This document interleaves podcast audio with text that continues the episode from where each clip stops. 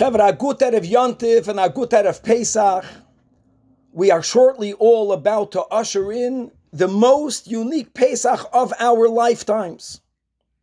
This will be the first time in my life that I will not be going to shul over Pesach because there are no shuls to go to.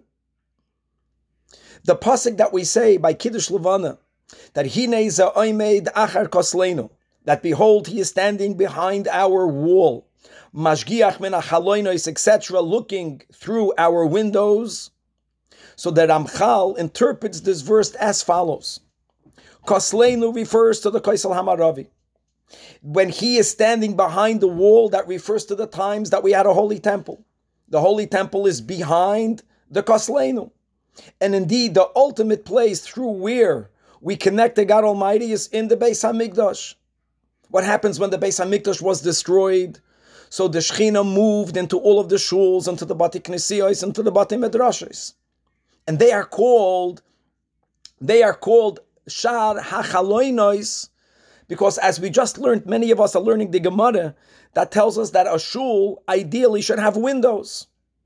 However, says the Ramchal that right before the coming of Mashiach, when the ideal Sharei Rachamim will be reopened with the building of the third temple, all of the Sha'ar HaChaloinos will be closed, which is an experience that we never had throughout our history in Galus.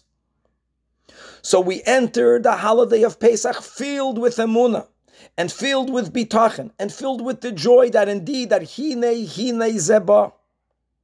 And as the Baal HaTurim already wrote, that when it came to the first time we celebrated Pesach, so we have a pasuk in Chumash that Moshe Rabbeinu told us that va'atem al teitzu ish mi Pesach beisay ad boiker, that you, the Jewish people, may not leave your homes, mamish, because there was a plague going on out there.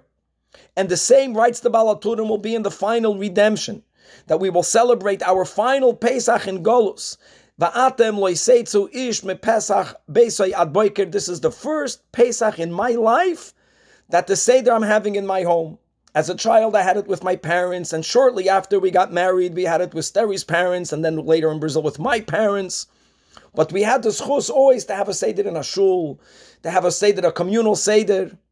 This is something unique, and there are many people that are mamish by themselves. So we have to enter this yontif with the mindset that this is unique because it is a unique moment, and together we are about to celebrate the ultimate geula. When many of us have the minute tonight to sing the melody, who knows one? Tonight there's only one, and there's one question, and the question is Ad Masai. The question is, why did Mashiach not come yet? And with the confidence and on the shoulders of our Rebbe, who told us that when we will cry out Ad Masai, this will bring the redemption that we enter Yom Tiv with the joy, with the already with the Simchas Hagoula.